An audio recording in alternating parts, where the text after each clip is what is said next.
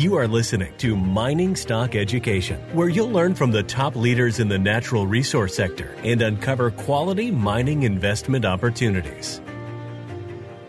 Yeah, full disclosure, I'm short oil right now, and I've been short for about a week or so uh, via the SCO, which is an ETF, a double short ETF.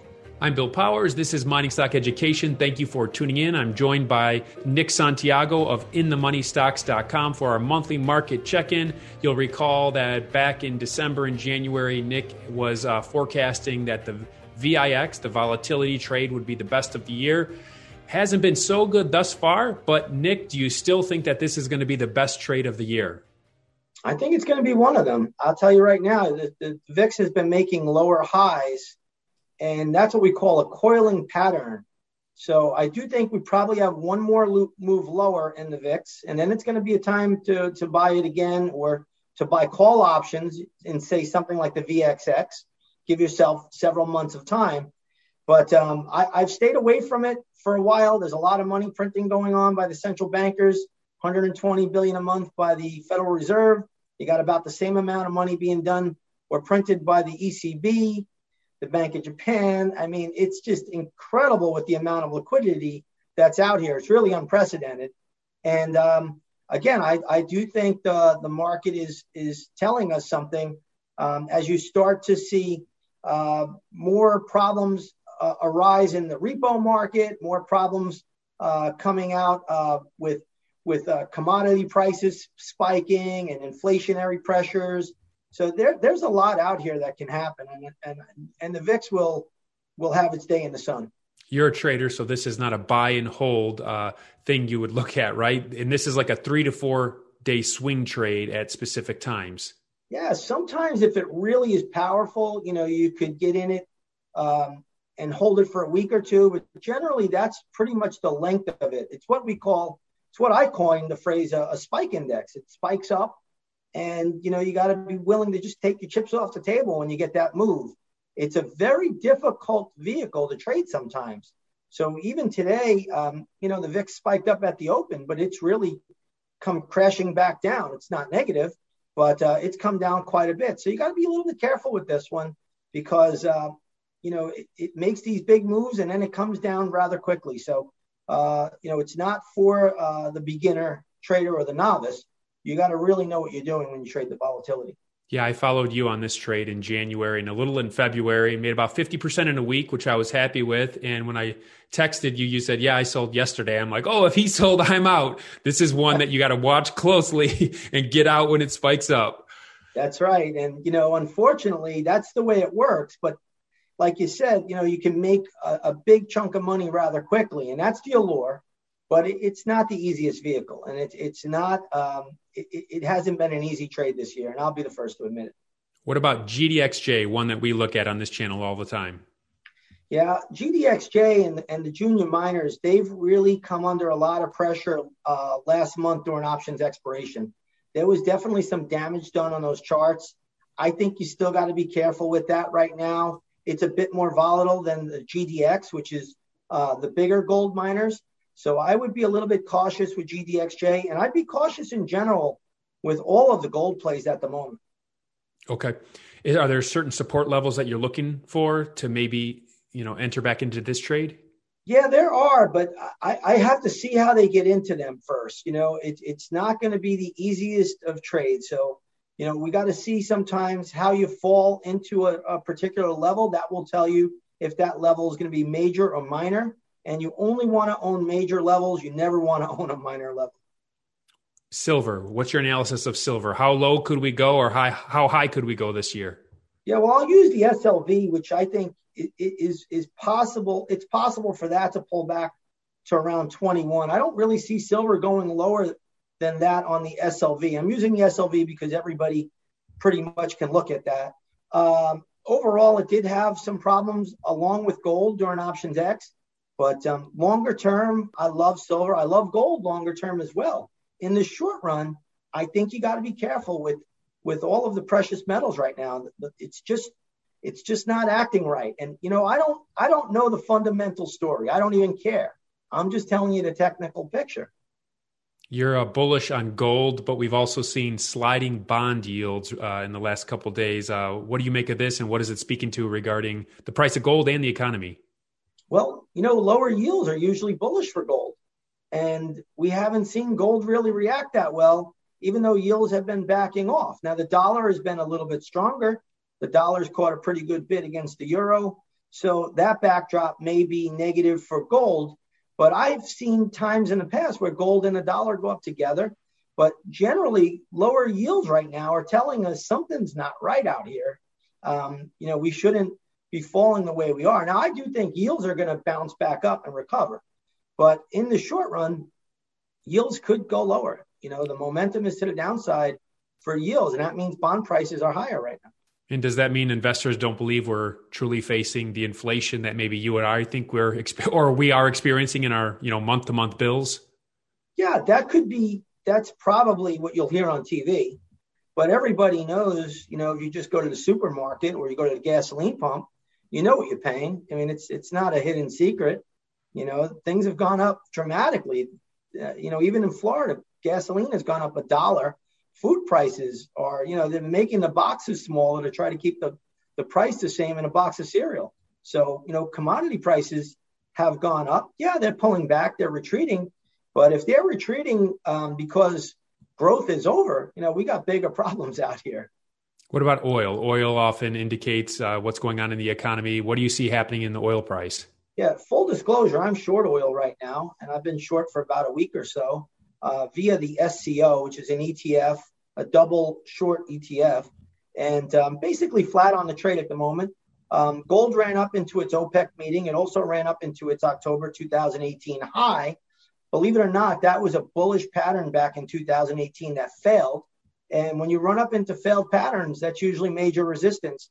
And that was my reason for getting short crude. So, so far, um, you know, I think crude is putting in a short term top. I don't think it's over. I think crude could pull back probably to the mid to low 60s. And then, you know, we'll see what it looks like at that point in time. But I think up here at 75, 76, I know everybody's talking about 100. When everybody's talking about that, I'm going the other way. Where do you see key support? I was talking to a friend yesterday, and we were thinking just from our observation, without your experience, that $40 would be, you know, we don't see it going below $40 anytime soon. What would you think? No, I wouldn't expect that at all. Um, but like I said just a few moments ago, you'll have to wait and see how it reacts around 65 or so or 60, because that was a big level. That was a, a major level to get through. But when you think about the recovery it's had from when it was, you know, negative $40, uh, and now it's, you know, all the way up to the low 70s and went as high as 76, it's been quite a run. Everything has its day in the sun. Everything is going to pull back. Nothing goes up in a straight line. But I, I agree with you. 40, 50 bucks should be a pretty good floor. What would be the best sector to short right now? You're shorting oil. Is there something that you like even more than oil in terms of shorting? I, I'd love to short the entire market, but I really can't because every time we get a fall, they push it right back up. So, you know, successfully, I've, I've successfully traded the QID uh, a couple of times this year for some, you know, decent gains. But, it, you know, basically that's a short on the NASDAQ um, via an ETF. And I've done that a couple of times, but it's been a very, very tough trade because of the central bank money printing. It really distorts things. The difference this time around, if the selling really grows and it really builds upon itself, is that with the GameStops of the world and all these meme stocks, there may not be any short sellers to buy back in. Right now, we're still getting a lot of the buy the dip mentality going on. And I think that's happening um, just because of the conditioning of the central banks. You know, they're always there. They, you know, 120 billion dollars a month in mortgage-backed securities, U.S. Treasuries, and sometimes corporate debt. You know, we're at all-time highs in housing prices. Why are they doing this? What are they afraid of? That's the million-dollar question. But the central banks are the backstop right now, and they just continue to print money. So it's been a very, very tough time to short. But the market just continues to make nominal highs. And when I say the market, I mean the S&P 500, the Dow, the Nasdaq just made a new nominal high. But um, again, the, the leadership is getting thin, and that's where you got to be careful. What do you think about the restaurant industry, travel, airlines? What are these sectors telling us? Well, the, the airline travel sector started to roll over a bit. And you even see it in the hotels, the airline stocks per se. I own JETS, which is an airline ETF. But, um, you know, nothing goes down in a straight line. We'll see if they can get bids here. But um, this week will tell us a lot. But it's a trader's market going forward. This is this is not, you know, this is not an easy tape. Everybody's in the same handful of names now, or the same dozen of names, and it, it really has become a, a, a trader's market at this stage. So it could fall precipitously then if everybody jumps off the Titanic at the same time? Absolutely. Absolutely. Without a doubt. And, you know, that's what you have to watch for at this stage of the game because, like I said, um, you know, the meme stocks and, you know, all of these so called Reddit board names, a lot of people are afraid to short right now. So when you don't have short sellers, you have an imbalance in the market. Short sellers, believe it or not, they're healthy. That's healthy for the market because they're going to buy back in and when they cover their their short, that helps to lift, you know, they're buying back into the stock. So, you know, we have a, a little bit of, of an imbalance here, but um, I think the markets right now are just centrally bank induced, but the Fed isn't going to be able to hold the dam back for much longer. And so right now they, they're doing a good job. While acknowledging we need short sellers, do you also think that there can be predatory short sellers at time, especially with the smaller cap stocks? Oh, absolutely. It's been going on from the beginning of time. I've been in this business so long, I've seen it over and over and over again.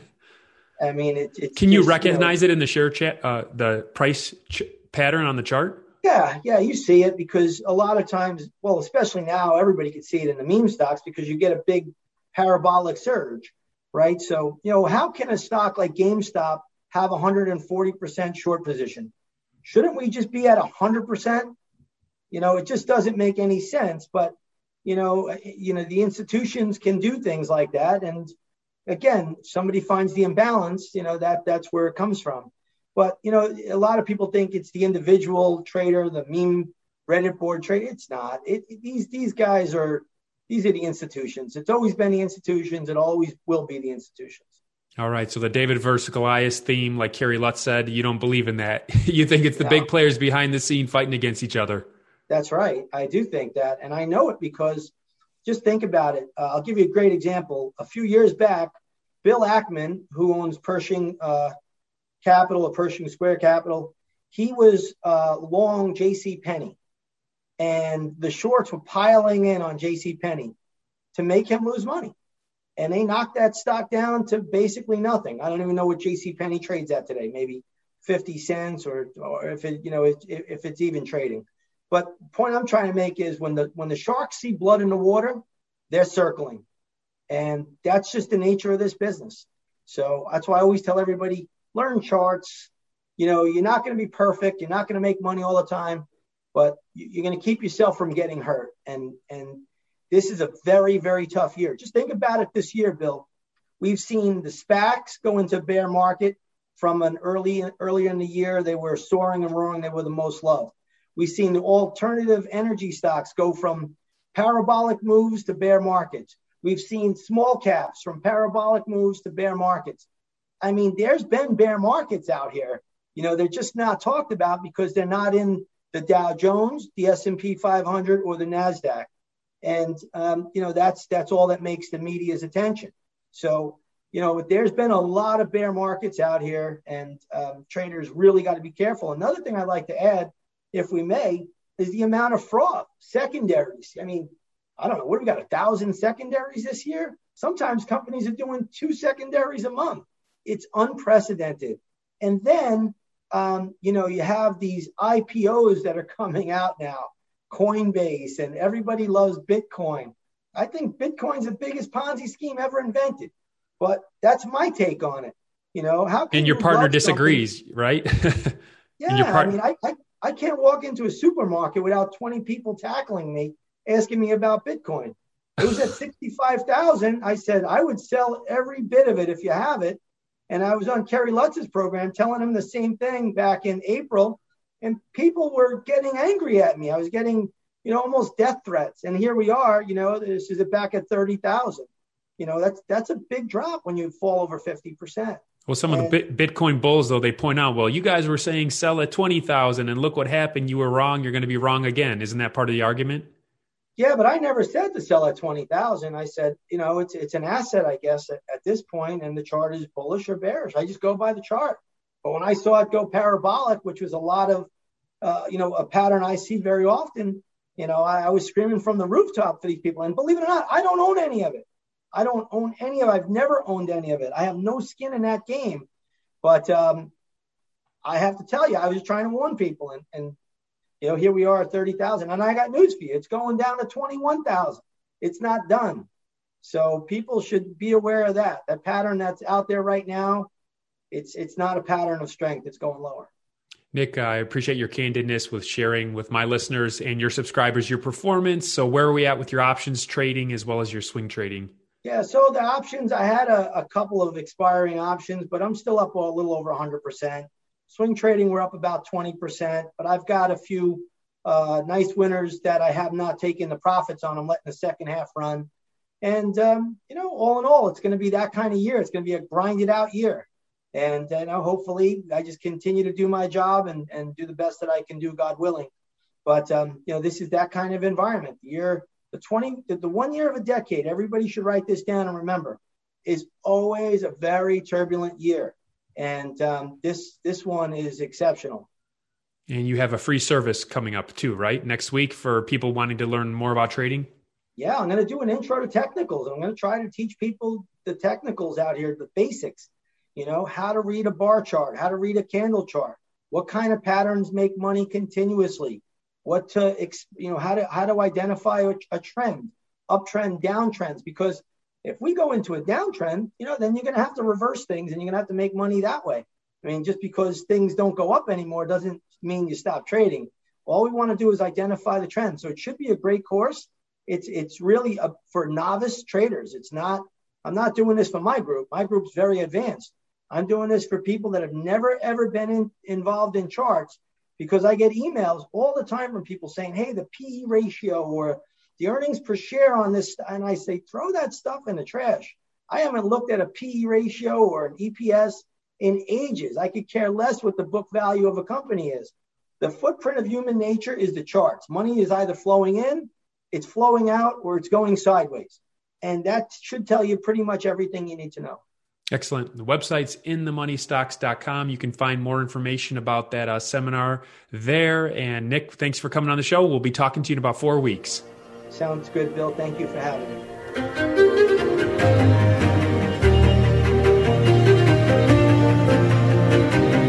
Thank you for listening to Mining Stock Education. Please subscribe and share this show with like minded investors. Connect with us at miningstockeducation.com and sign up for our email list to stay in touch. Much success to you as you learn about, invest in, and profit from mining stocks the mining business is one that generates gigantic wealth. You know, a good drill hole that converts might cost fifty or hundred thousand dollars, and it might discover something worth a couple billion. There is no sector that I know of that has offered up as many predictable circumstances uh, where there was the possibility, certainly not the certainty, but the possibility of 10 for 1 returns, as there is in small cap and micro cap mining stocks concomitant with that, if you don't do the work, or even if you do do the work and don't discipline yourself on the sell side, there are very few places in the world where you can lose as much money as quickly as in mining stocks, too. I just started to study up on mining stocks and I just became fascinated because this is such a tiny sector and it's so volatile that either you could really you could do really really well or you could pretty much get blown out of the water really quickly the mining sector is a very risky sector. It can take your money very, very quickly. Don't fall in love with stocks. Don't be overly confident, and just do your work as best you can. Do your very best, but don't fall in love and don't get too overly confident because um, that's a recipe for disaster. I have met you know professional retail investors that have made a tremendous amount of money on the junior mining space. Some of them aren't accredited, and they just they spend their days researching, talking to people, being on the phone, being pouring through financial documents. But it requires commitment.